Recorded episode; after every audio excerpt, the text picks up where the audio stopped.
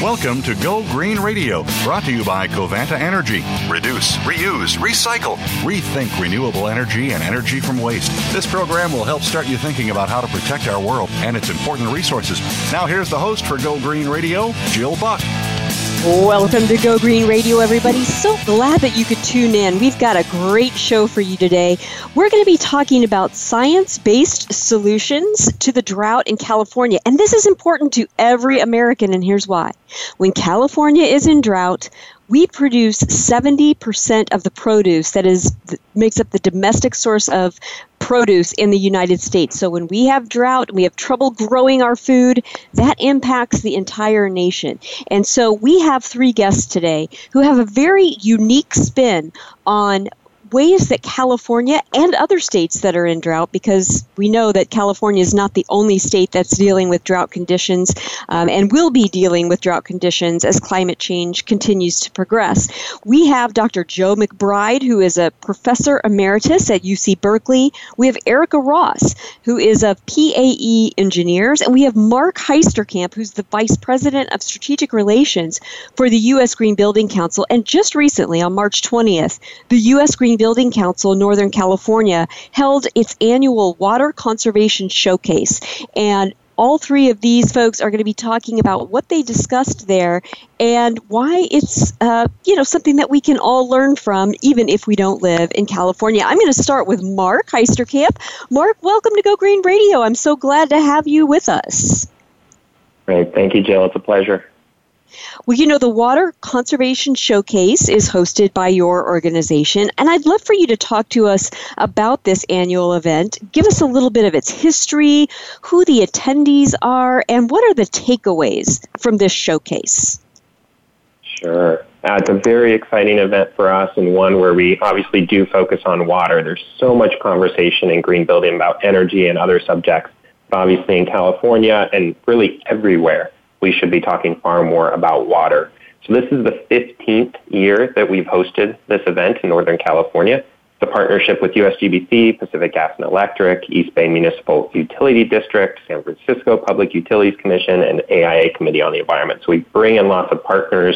We work for years on bringing both a consumer and an industry um, event together. So we had 600 folks this year, despite some uh, major tr- public transportation problems that day in um, the city. But we had 600 people, and they do range from architects and engineers and building professionals to the general public and consumers that are looking for solutions for their um, water needs, their fixtures, or their um, irrigation systems, or solutions to avoid irrigation altogether. So it really ranges in terms of topics uh, everything from you know Salesforce Tower and its black water uh, recycled water system uh, to you know again how does that consumer have a better irrigation system that's you know weather controlled, smart, and does a better job of using water when only when needed.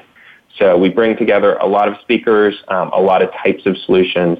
I mean, we do talk. It's green building uh, in the green building world. We talk about toilets and urinals a lot.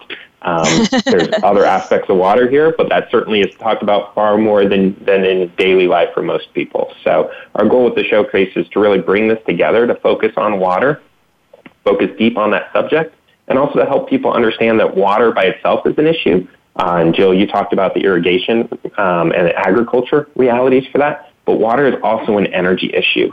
We use a considerable amount of energy both to process wastewater as well as to transport water particularly in California, those are both very big energy users. So it is really a climate change and energy related issue in addition to being a drought and a water issue. Well said. And and I'm not going to miss that summit next year. That's or the the showcase next year. That is an amazing sounding event, and I I would encourage folks to keep a lookout for that event. That's terrific. Erica, I am so glad to have you on the show. Um, I believe you spoke about the Bullitt Center at the Water Conservation Showcase. Uh, from what I understand, it's the first commercial building to achieve the Living Building certification. And before we take a deep dive into the details of the Center. I'd love for you to talk to us about what the Living Building certification entails.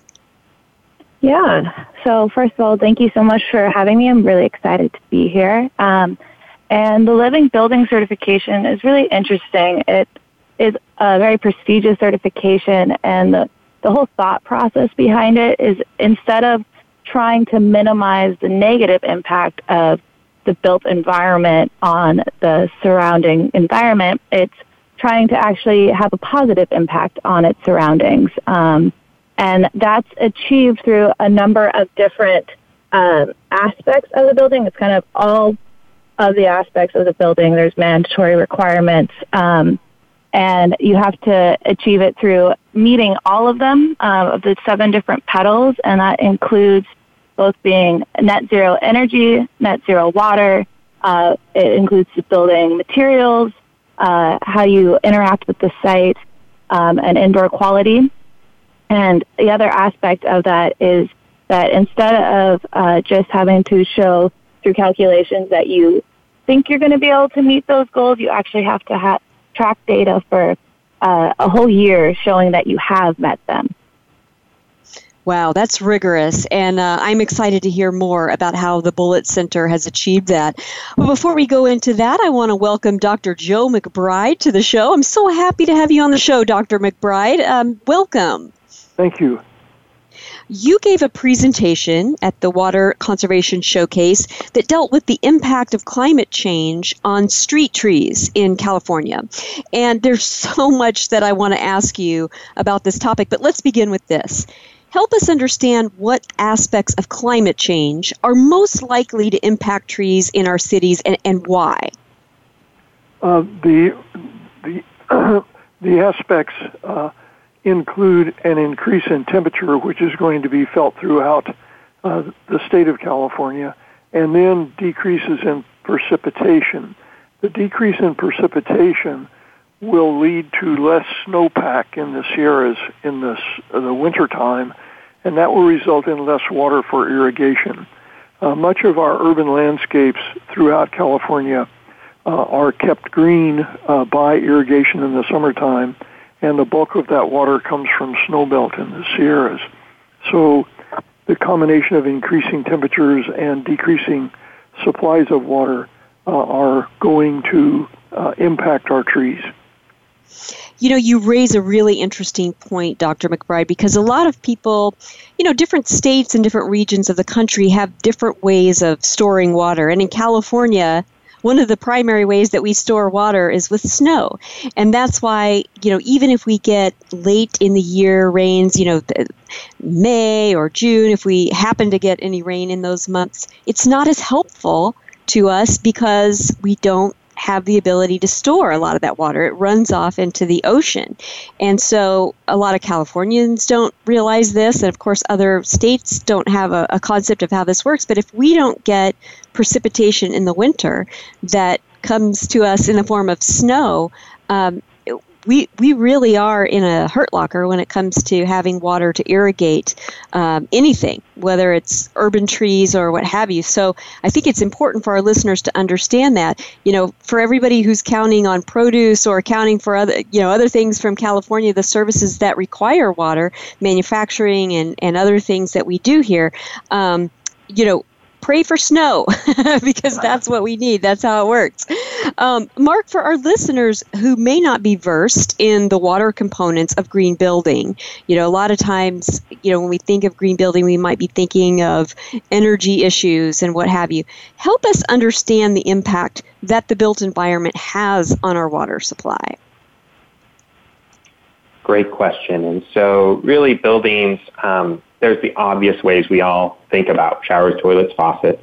Uh, that I joked about before. Um, but then there's also to Dr. McBride's point around irrigation and what we're doing with the, the plants, the trees, everything immediately around those buildings, um, the public parks, um, and also in buildings really outside of anybody's side of line other than folks, um, line of sight other than the folks running the buildings is cooling tower and process water.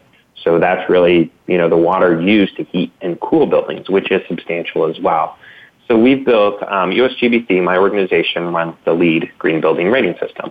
We do local events like the Conservation Showcase, but what really people know us for is that building certification.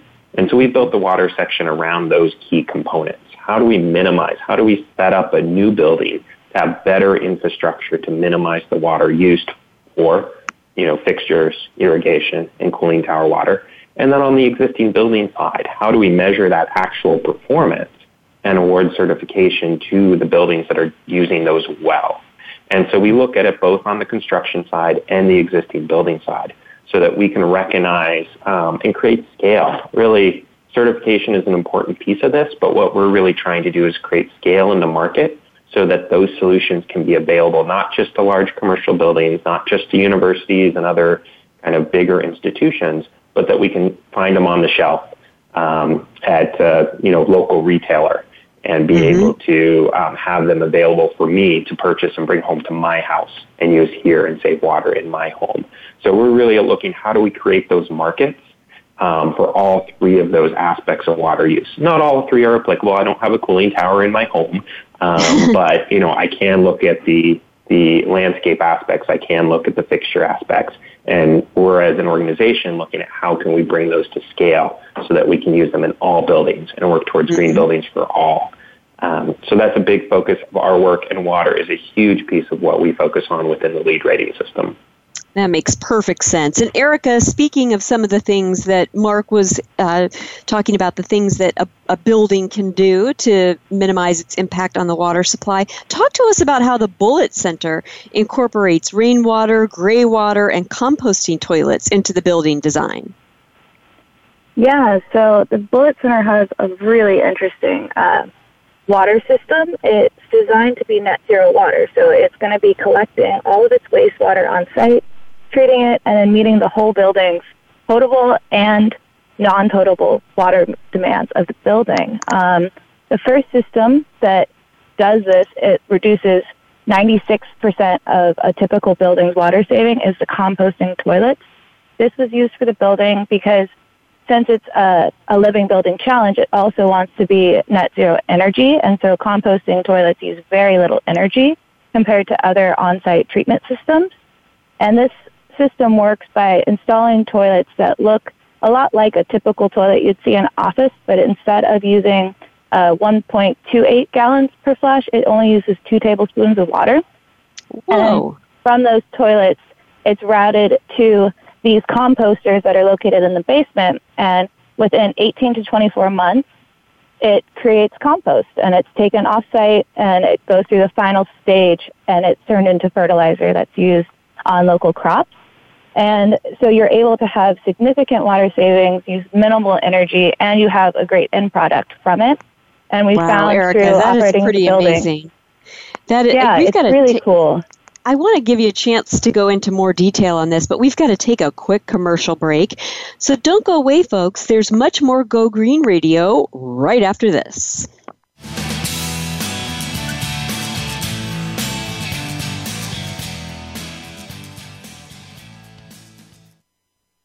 News, opinion,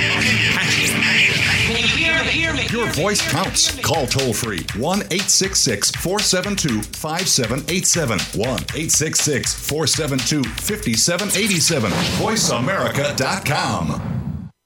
Take a wild guess. How much garbage generated in the United States today is converted into energy? Is it 26%, 43%, or 14%? Working here and around the world to produce a reliable supply of clean, green energy, Covanta Energy works with communities to turn household trash into energy. Oh, yeah, that question I asked earlier? Today, only 14% of U.S. garbage is converted to energy. Just 14%. Covanta alone processes half of that municipal solid waste into renewable energy for a cleaner world. For more information about Covanta Energy, visit us today at www.covantaenergy.com. Conservation starts with us. Learn about environmental concerns each week when you tune in to Our Wild World with host Ellie Weiss. Our show centers on Africa each week and what's being done to save our wildlife, ecology, and ourselves. However, we'll also discuss what's going on closer to home. And most importantly, we'll let you know what can be done in our own backyards by featuring guest experts and featuring your questions and answers. Listen every Monday morning at 8 a.m. Pacific Time, 11 a.m. Eastern Time on the Voice America Variety Channel. The Internet's number one talk station. Number one talk station. VoiceAmerica.com.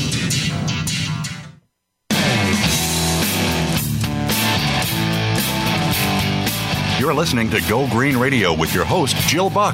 Jill would love to hear your comments or questions on today's show, so call us toll free at 1 866 472 5788. That's 1 866 472 5788. Write to us too. Save some trees and send us an email to gogreenradio at gmail.com. That's gogreenradio at gmail.com. Now back to Go Green Radio with your host, Jill Buck.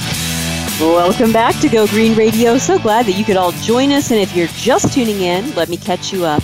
Our guests today are Marc Heisterkamp, who is the um, Vice President for Strategic Relations for the U.S. Green Building Council, Dr. Joe McBride, who's a Professor Emeritus at UC Berkeley, go Bears, and Erica Ross of PAE Engineers. And uh, right before the break, I had to interrupt Erica, and I want to give her a chance to finish telling us about how the Bullitt Center incorporates rainwater and gray water into the building design. She was talking about how they've incorporated composting toilets toilets. But Erica, go ahead and tell us about how they've incorporated rainwater and gray water into the design. Yeah, so to, to reach that net zero water goal for the building, um, after composting toilets, we have a, a gray water system that collects the gray water from the building, and that will be from your sinks in the bathroom, your kitchen sink. Uh, we have some showers in the building, so all of that water that's collected, and then it is routed to uh, constructed wetlands that it's located on the third level of the project. And that wetlands actually provides the treatment of the water. And once it's treated, we're not actually reusing the water on site. It's routed to an infiltration planter. So it provides a recharge to the groundwater on the site so that we have minimal impact on that. And that's about 60% of the wastewater is returned to the ecosystem. And then the last system on the building is the rainwater collection system. And the rainwater from the expansive solar array on the roof is collected and routed to a 56,000 gallon cistern in the basement. And then that water is treated through uh, various elements through ultrafiltration, chlorination, and UV. And then it is pumped to serve all of the fixtures in the building. Uh, right now, we don't actually have approval for potable water reuse yet, uh, the building's been operating for about five years now, and we're still working on the regulatory side of that to get the approval. We're in some testings right now, but right now that system's just feeding the non-potable sources on the building.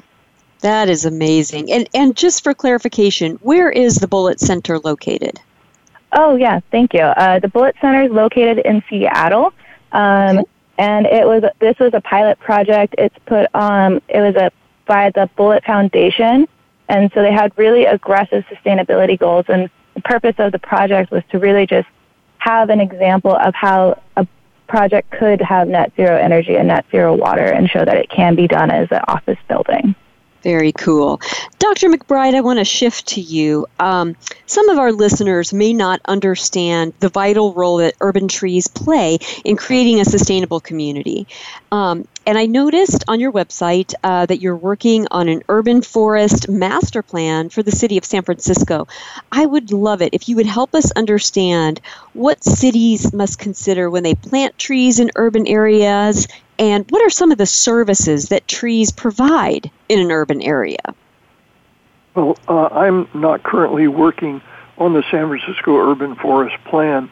That plan was completed a couple of years ago and oh, has now okay. been published.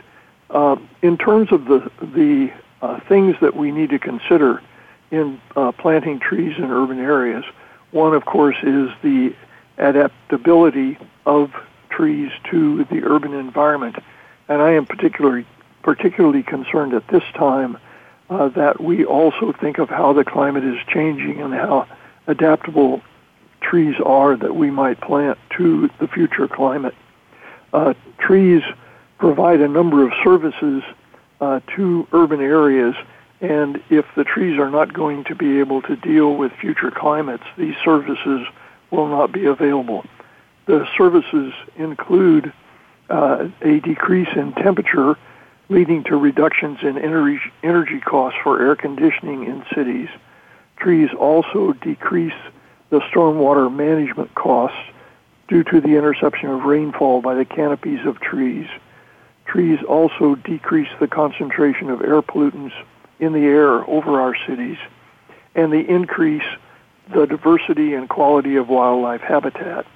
And there's also uh, ample research to suggest that uh, trees in urban areas reduce the stress uh, on people living in the cities.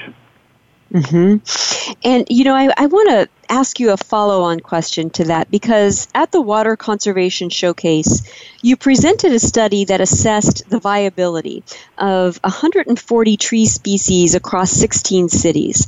And you looked at how those species are likely to fare under drought conditions that are expected due to climate change. I would love for you to talk to us about your findings.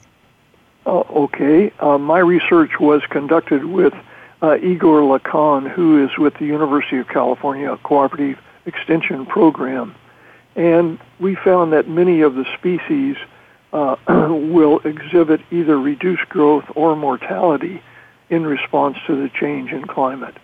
And the response of the individual species that we studied is not going to be uniform across California but will be most severe in the Central Valley and in the Empire, Inland Empire region of Southern California. Of the 140 tree species that were included in our study, 83 of these species uh, are not suited for the future climates in uh, particular cities. Examples are species like London plane tree, southern magnolia, cutleaf birch, sweet gum, Callery pear, and redwood and we have concluded that we should not be planting these trees now uh, in uh, specific cities in California because they either will succumb to the increased temperature and decreased availability of water for irrigation, or they will grow very poorly and really not provide the services we might expect of them. Wow, that's that's a lot for uh, urban planners to start considering because when you think about the lifespan of a tree um, and and how long you expect to receive a return on investment of planting it and irrigating it, um, you know we're already well into the point where uh, those decisions need to be start need to start being made, you know, very soon. And urban planners need to shift their thinking about, you know, what they're planting, when they're planting. Marc, I want to go back to you because, you know, you talked about LEED certification, which a lot of people are familiar with um, through the U.S. Green Building Council. But, uh, you know, fairly recently, LEED came out with version 4. And I'd like for you to talk to us about how that version differs from earlier versions of LEED certification when it comes to water efficiency. Great, yes. So version four, and the name implies we've we've been at this for a number of years, almost two decades now with LEED. So we have a lot of experience in the rating system, but more importantly, uh, the industry has advanced. We figured out how to do these things better. We understand better what Dr. McBride was talking about with ecosystem services how can we take that science-based approach and take the technology and, and the research that's been done and integrate it into a better system, a better playbook for how people can build buildings or operate buildings.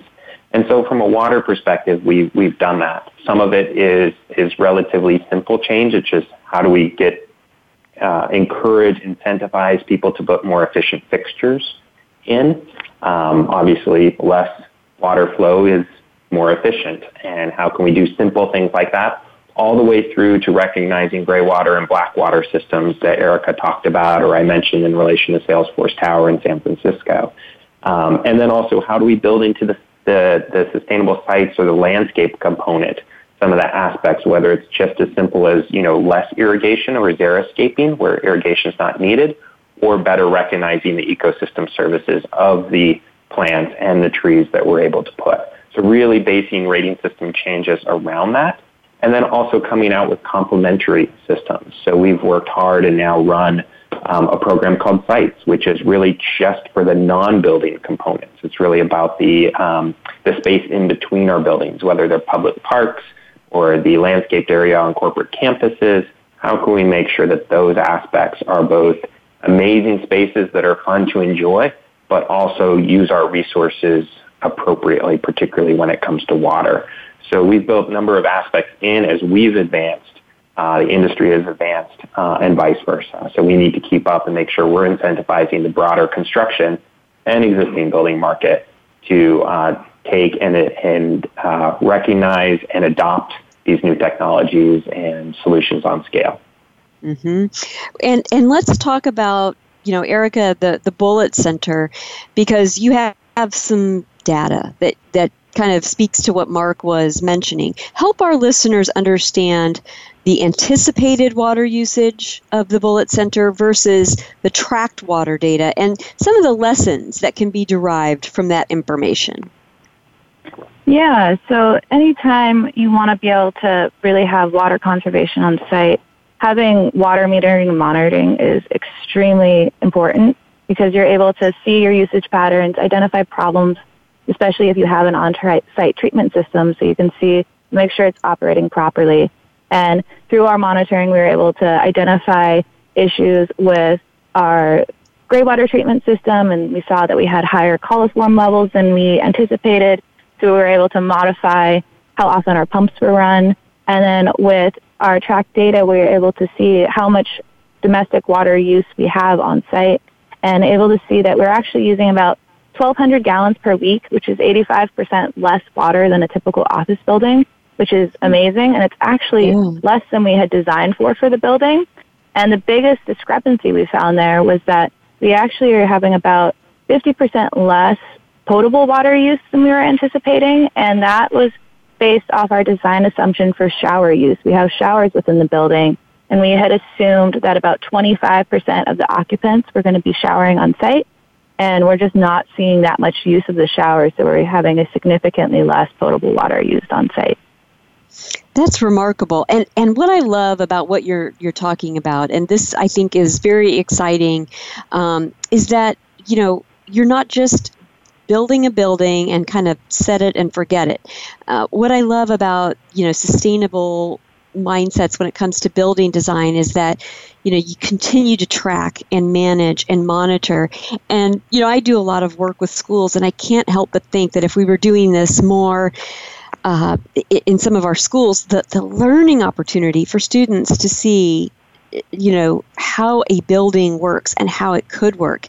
And i would love to see more schools getting involved with that. And i know the us green building council has you know some outreach the center for green schools is part of the us green building council and their their summits coming up actually the beginning of may in denver and they're talking about some of these issues but i find it just incredibly fascinating. We're going to take a quick commercial break, but when we come back, we have so much more to talk about with Marc and Dr. McBride and Erica. So don't go away, folks.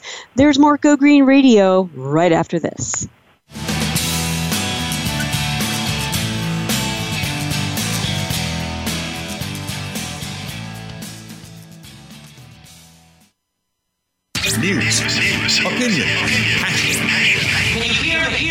Voice counts. Call toll free 1 866 472 5787. 1 866 472 5787. VoiceAmerica.com. Take a wild guess. How much garbage generated in the United States today is converted into energy? Is it 26%, 43%, or 14%? Working here and around the world to produce a reliable supply of clean, green energy, Covanta Energy works with communities to turn household trash into energy. Oh, yeah, that question I asked earlier? Today, only 14% of U.S. garbage is converted to energy. Just 14%. Covanta alone processes half of that municipal solid waste into renewable energy for a cleaner world. For more information about Covanta Energy, visit us today at www.covantaenergy.com. Are you finding your frequency? It can be described as that space between failure and success. It's the future of digital media. It's finding your voice. It's engaging topics, content, and ideas. Jeff and Ryan discuss the digital media space and all of its aspects. It's about making the mistakes, taking the chances, summoning the intestinal fortitude to step out of your comfort zone, and discovering what you can accomplish when you decide to try, decide to learn, decide that you have something to say, and find your frequency. Live live Fridays at 2 p.m. Pacific Time, 5 p.m. Eastern Time on the Voice America Variety Channel. Stimulating talk. Gets those synapses in the brain firing really fast. All the time. The number one internet talk station where your opinion counts. VoiceAmerica.com.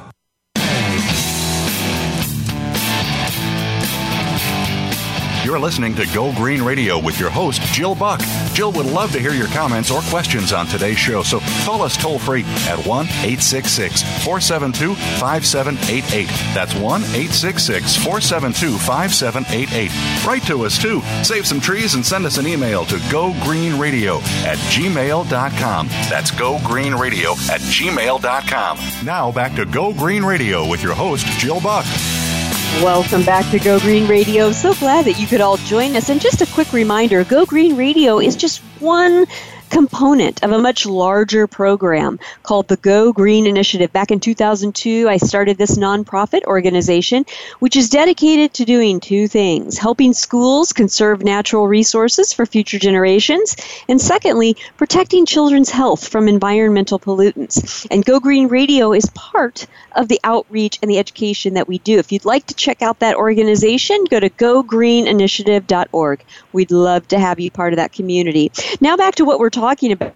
Marc, I want to go to you because I think that we may have listeners who think that green building design is just for new construction. And I'd love for you to talk to us about how LEED certification for existing buildings can help improve the water efficiency of older buildings. Great question, Jill. And I really do think that um, many people do still think that, and that is our history. We, we started with architects and engineers thinking through how can we design better buildings, and we still do that.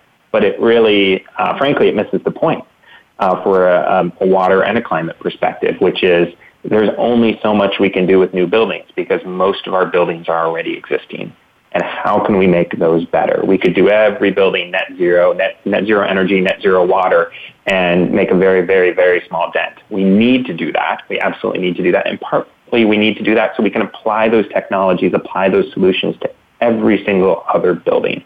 And I loved your comments about uh, the organization's focus on schools. Um, that's a prime example of where we need to focus and make sure if we can scale it so that it works in our schools, which tend to be less well funded than we would all hope, we can mm-hmm. make it mm-hmm. work anywhere. So I always think of schools as our, our, our, you know, kind of barometer of whether we're successful yet in our large scale green building efforts. So we have very much focused on existing buildings. Um, we've built out programs where we can benchmark performance. So we can take any building in the world and compare its water consumption and benchmark that and score that and we have that platform available for both LEED buildings that were designed and constructed to make sure that they're getting their intended outcome, but also for any other type of building. And we do offer that um, very actively and um, without charge to schools as a way to facilitate the greening of the places that our kids spend it um, most of their days and should do most of their learning. So we're very excited to work very closely with a number of school districts that have those same goals and, and comparing them globally to others like them.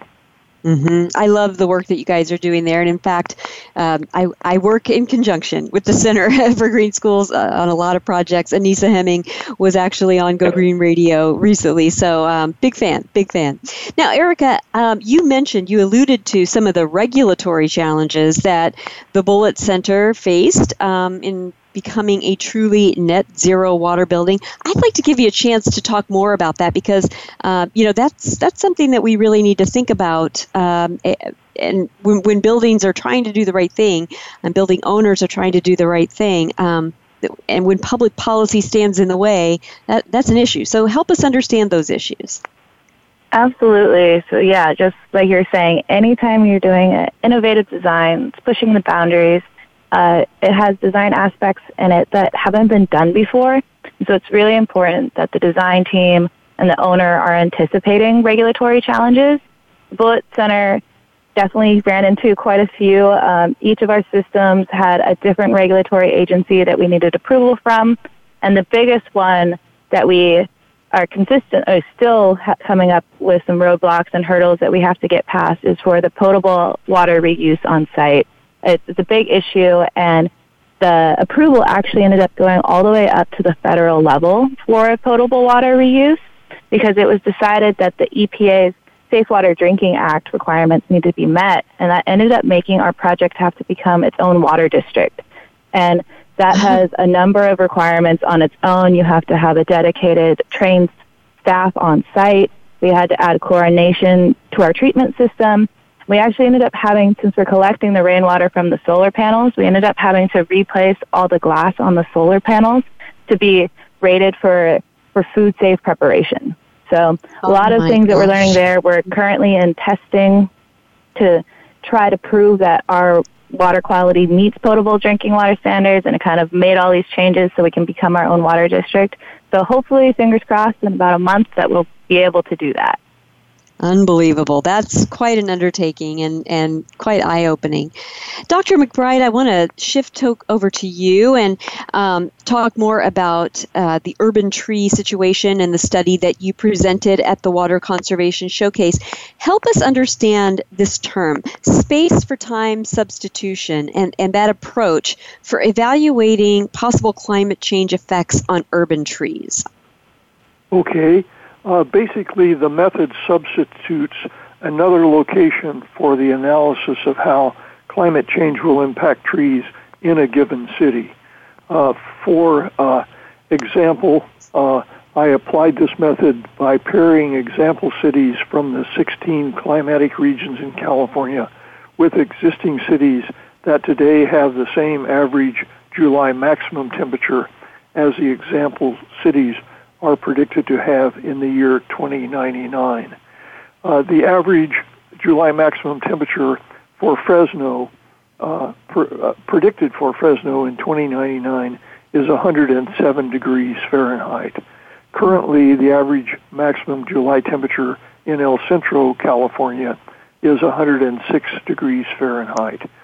El Centro was then chosen as a comparison city to Fresno in other words, the temperature in Fresno in 2099 is predicted to be the same as the temperature today in El Centro. I then conducted a survey to identify street trees in Fresno and compared the results of that survey to a similar survey I conducted in El Centro. I assumed that trees found today in Fresno but not present in El Centro, California would not be suitable for the future climate in Fresno. This assumption was followed up with interviews by arborists in El Centro and other comparison cities to see if there were reasons other than temperature and irrigation requirements that could account for the absence of particular species in El Centro or other comparison cities. Wow, that's a, that's a great way to look at it. And and do you believe, based on your findings, that there's a long-term imperative to trial new tree species in cities. And and if you think that's the case how do you think that could be accomplished? Uh, yes i certainly do think that it's a long-term imperative. And i think we need to do uh, some uh, experimental plantings with trees to see if they're uh, going to be suitable. Currently the u.s forest service has a project in california called climate ready trees in which they have established a number of experimental plots throughout the state to test several tree species for their ability to respond to the changing climate. And I think this program should be copied in uh, many cities in central and southern California to begin to identify those tree species that are suited uh, for climate change. I am really hoping that the League of California Cities is paying attention to this because they have such a great platform for getting this type of information out to cities throughout the state. And and I, I hope that they are paying attention. Maybe we can all maybe if some of our listeners have contacts they can help them uh, get in contact with this podcast and then and then maybe uh, take some action. Marc Erica helped us understand some of the regulatory challenges that the Bullitt Center faced um, in trying to create a net zero water building. How does the USGBC, U.S. Green Building Council, help solve some of those public policy issues? Great question. Erica had some really good, tangible, leading edge examples from the Bullitt Center of how that how good progress is inhibited by uh, regulatory frameworks that haven't kept up. And so a lot of what we do in maintaining both federal and um, state and local relationships across the country is to both create the environment for folks to innovate, whether it's incentives, whether it's um, different levers that policymakers can use to get people to move in this direction, but then also having to come in kind of the side door, if you will, and clear some of these barriers out of the way. Um, and that, from a water perspective, might be around landscaping requirements for aesthetic reasons. Often towns have certain things that have to be done, um, you know, and there are good reasons for that, but we have better reasons to change it. And you know, those aesthetics can be met in different ways than perhaps they intended. Same thing on fixtures, where often there's you know code and regulatory reasons that certain things need to be done in terms of piping and, you know, it just hasn't kept up. You know, oftentimes the product manufacturers, the innovators on the architecture and design side are a step or two above, uh, you know, past what's been allowed. And we have to, you know, step in with partners, um, often local partners that know those policymakers very well and see what we can do to clear those obstacles, even if it's on a temporary basis, so that we can have those success stories have a showcase for others to follow their lead and for us to do away with those regulatory barriers uh, for the long term. So it's something we're very active in. It's, it's unfortunately reactive. You know, we, we, there's so many jurisdictions around the country. You don't know what you're going to run into where, uh, but trying to see some um, themes for that and get ahead of those issues um, so that we can clear the way for these solutions as uh, manufacturers, as design teams, as building owners um, get more and more innovative and these innovative solutions also get to scale. Mm-hmm. And this is again where having this kind of information in front of the League of Cities, uh, Chamber of Commerce, uh, U.S. Conference of Mayors um, would be so incredibly valuable. Erica, as an engineer, what do you think the greatest opportunities are for California buildings to conserve water, particularly in years of drought? Um, yeah, I think way you can save the most water is always like on-site on-site treatment systems because you're able to treat your water to hopefully meet all of your non-potable loads. But as Marc was saying, that existing buildings incorporate so much of this water use, and so low-flow plumbing fixtures, drought-tolerant landscape, they can have significant water savings. And for me, what I'm seeing as the biggest opportunity is exactly what Marc was just talking about. The the industry's changing by by having more sample projects of showing that this can be done, we're getting regulatory agencies and owners seeing how important this is because water isn't very expensive, so it never was being fully followed through on a lot of projects, and we're starting to see that it's actually something owners want, they're willing to pay for. And San Francisco is actually requiring all new buildings over 250,000 square feet to treat and collect their on-site water to meet their non-potable demands. And so that's just having a huge impact on how many projects are actually implementing these designs now. Love it. And the thing is, you know, we keep hearing from cities and municipalities across the country about the stress that their water infrastructure and their wastewater treatment plants are under. And that is, you know, what you're just talking about is a tremendous help um, in that strained infrastructure and vulnerable infrastructure situation we find ourselves in. We're going to take a quick commercial break, but when we come back, we have much more with Marc and Erica and Dr. McBride, so don't go away, folks. There's more Go Green Radio right after this.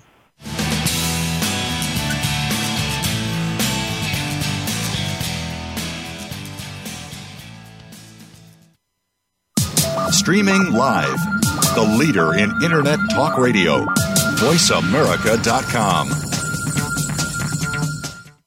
Take a wild guess. How much garbage generated in the United States today is converted into energy? Is it 26%, 43%, or 14%? Working here and around the world to produce a reliable supply of clean, green energy, Covanta Energy works with communities to turn household trash into energy. Oh, yeah, that question I asked earlier? Today, only 14% of U.S. garbage is converted to energy. Just 14%.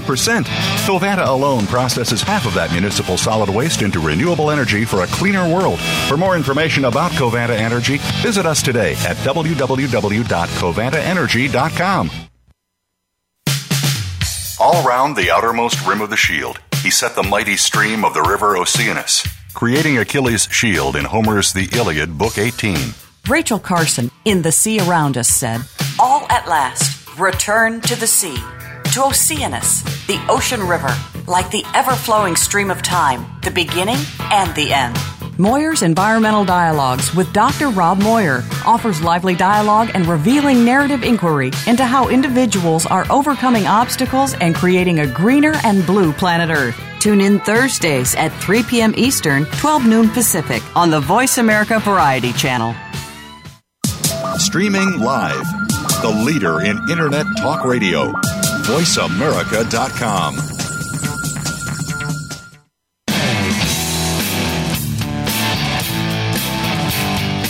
You're listening to Go Green Radio with your host, Jill Buck.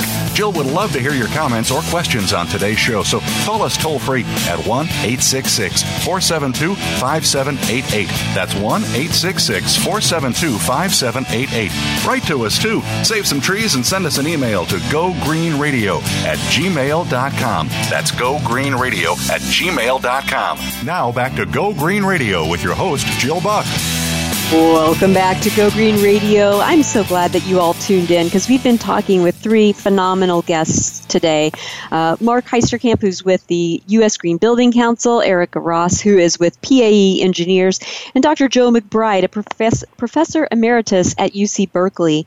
And we've been talking about science based solutions to deal with water efficiency, and especially one of the big issues that California is constantly concerned about, and that is drought conditions. And there are other states in the U.S. that are dealing with drought conditions, and everything that we're discussing today is perfectly applicable um, anywhere. It just so happens that this uh, water conservation showcase that was put on by the U.S. Green Building Council happened in California, but all of this is replicable elsewhere. Marc, earlier in the show, I asked you what the takeaway is. Uh, you've been doing the Water Conservation Showcase for many years now, but I'm going to ask you what do you hope that our listeners will take away from this episode of Go Green Radio? Right. Thank you, Jill. It's a, pleasure to be here with everyone today. I would say the takeaway certainly we hope people get practical tips for themselves, but I know everyone listening already um, cares about these. You wouldn't be listening to the show if it didn't resonate with you. So I would ask you, your takeaway really is show people that you care. When it comes to water, I think people are afraid to make changes. They they think that you want the, the flower bed out front of the building that takes water to keep looking that nice. They think that you'll be concerned if they go to low flow fixtures the shower head arguments around low flow are incredible. Um, and people are just so concerned. So the more they hear from you, that you want solutions that are better. It allows them to feel like it's less of a risk to move in the right direction. So please let your passion about this, your concern about this known. Ask your kids' school about it. Ask your church. Talk to your gym. Talk to where you go to work every day in the office. You know, make it known and make it, you know, point them to the easy solutions that are out there. USGBC has those solutions. Uh, many other local organizations, often the utilities, the water districts themselves have great solutions and great low cost, no cost options. So I think the big challenge here is just making sure that your passion around this is known by others because they may be scared to act even if they know those solutions are out there. So I think that's the takeaway, which is don't be shy. Um, talk about what you care about. Make make sure people, other people, take action in the places and the buildings where you can't personally do it yourself. That's a great piece of advice. Thank you for that, Marc. Now, Erica, many of our listeners are college students, and a lot of them are pursuing engineering degrees. And I'm just curious at what point did you decide to focus on plumbing and fire protection engineering for sustainable buildings? And do you have any advice for our college students who want to use their engineering degrees for sustainable work, but they really aren't sure where to focus? Yeah, I, I think that's a, a great question because plumbing engineering isn't a very well known uh, career path to take. Mm-hmm. Uh, I honestly hadn't heard of it when I was in college. I went to UC Davis for civil engineering, and I kind of fell into this career path. The company I worked for out of college was posted a job listing on the uh, university's site, and were reaching out to civil engineers because they thought thought that made uh, a logical transition from the water side over to plumbing uh, engineering. And it's worked great for me. Um, I decided to give it a shot, and really the sustainability aspect is what has kept me in the field. The plumbing engineering field has changed significantly in the past few years. It's becoming so water conservation focused. It's not code driven anymore. It's what can we do past code. And I would say for anyone who's looking to get into the field, uh, for sustainable buildings that can incorporate a number of fields, it's mechanical, electrical, and plumbing. Uh, mechanical, civil, and engineering or electrical degrees all would apply for that. They give you the basic training that you need. Um, I would really recommend looking for internships while you're in school, getting that little bit of job training before you, you come in after you graduate really shows the company you, you know a little bit of the industry and it can go a long way. That's great advice. Thanks for that, Erica. Dr. McBride, you know, besides the Water Conservation Showcase, which is an amazing event, but it's kind of a, a, a one time per year gathering, what are some additional ways that you could see that we could foster collaboration between scientists like yourself, urban planners, and local public policy makers? I think that the scientific community should be brought into the design and decision process early on in planning and design. Uh, up-to-date advice should be sought from the scientific community, and in some cases, on-site experiments uh, should be included as a part of the design solution process. And how do you see that happening? Is there any gathering? Is there any um, institutionalized collaboration that you're seeing at this point? No, I'm not uh, uh, seeing any sort of institutionalized, but uh, I am seeing a, a, greater interest in the part of some agencies on uh, getting scientific uh, information uh, into design projects. I recently worked for the Golden Gate National Recreation Area on a, a proposal for landscaping the top of the tunnels that had been built in the Presidio, and they asked me to do some analysis of microclimate that might advise the landscape architects as to plant materials that could be used in that project. And uh, I know of other uh, faculty members who have been brought into sort of the design process to uh, do uh, on-site experiments to help uh, planners and decision makers uh, with the design process. Mm-hmm. And let's say that we have, you know, some some folks in in a city government, um, and and maybe they've never thought of doing this before, and they wanted to engage, you know, the scientific community in some of these decisions. Where do you recommend that they start? Where's a good place for them to find people to engage in projects like this? I think probably uh, going to the websites of their local universities or nearby universities and uh, looking uh, into uh, the faculty in relevant departments such as uh, uh, civil engineering or landscape architecture to identify the expertise and the interest of particular faculty members, and then uh, one can find on their website contact information in terms of email addresses or telephone numbers to contact these people. That's great advice. Thanks for that, Dr. McBride. Now, Marc, for our listeners who may want to get involved with the U.S. Green Building Council in their area, tell us some of the ways that they can do that. What, what steps should they take if they want to get involved with your organization? Great. Thank you, Jill. It's a great, great way to round this out from, from my perspective. And we're certainly here to help the industry and consumers move towards reducing the environmental impact of our buildings, whether it's water, energy, um, better indoor air quality. And so we have local communities across the country. Our Northern California community is the one that hosted the Water Conservation Showcase, but we do things like that in many places across the country. So um, usgbc.org slash community is where you will find a gateway to where a local presence can be found uh, for wherever you might live.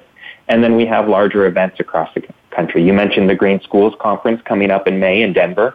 That's co-located with Rocky Mountain Green, which is our regional conference, and I'll be there in a couple weeks uh, as well. So we have events like that throughout the country, places to get involved, see solutions, um, take them home, and also get ideas for my previous take action. Take home the ideas that you can ask yep. about for the things Absolutely. that are outside of your control. That's great advice. And actually, make sure that we get a chance to meet because I'll be there in Denver too. So I look forward to I meeting you, that Marc. Might be the case. So excited about that. well, thanks to you all for joining us today. Thanks for our listeners for tuning in. We're going to be here same time, same place next week with more Go Green Radio. And until then, have a wonderful week and do something in your life to go green.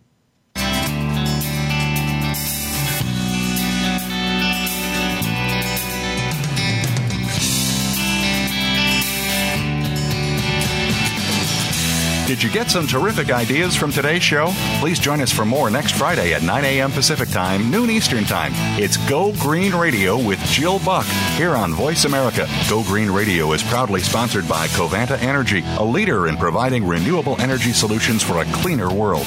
Visit www.covantaenergy.com for more information. We'll see you here next week.